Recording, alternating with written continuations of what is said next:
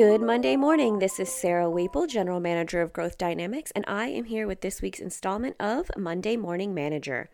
As I go through every week and pull from our archives or write new Monday managers, sometimes it just works out that the subject to me works out with the time of year or an event going on in our everyday lives. This one is about work life balance.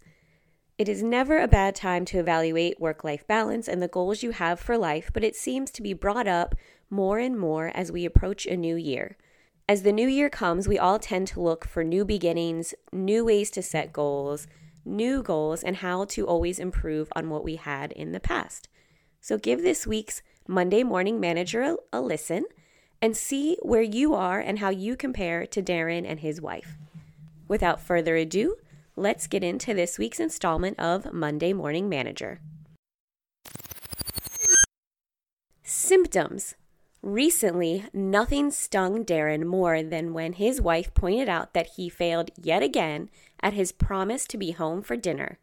And tonight, he knew that he wouldn't make it to dinner again.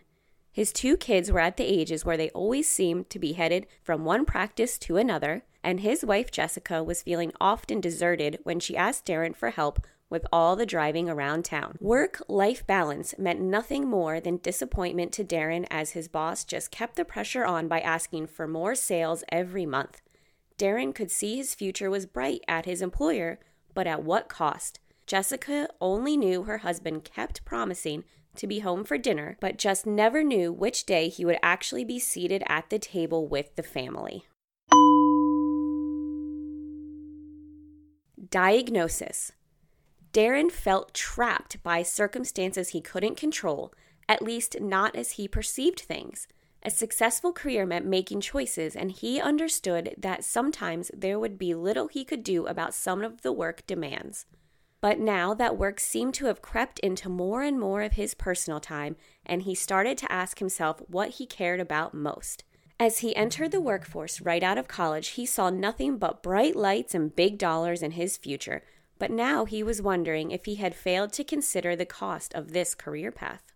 As his frustration built, he stopped to think about how this happened to him.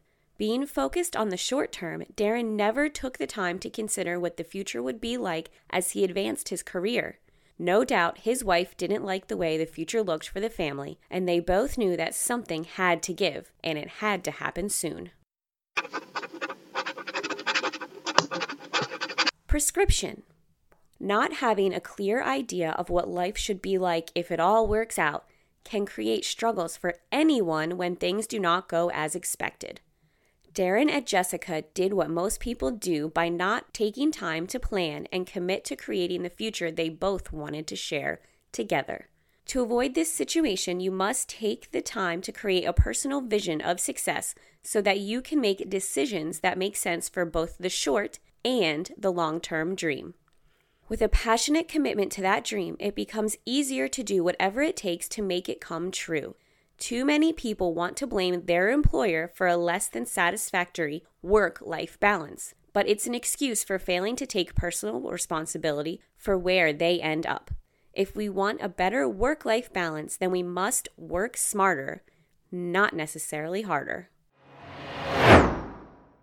Critical thinking.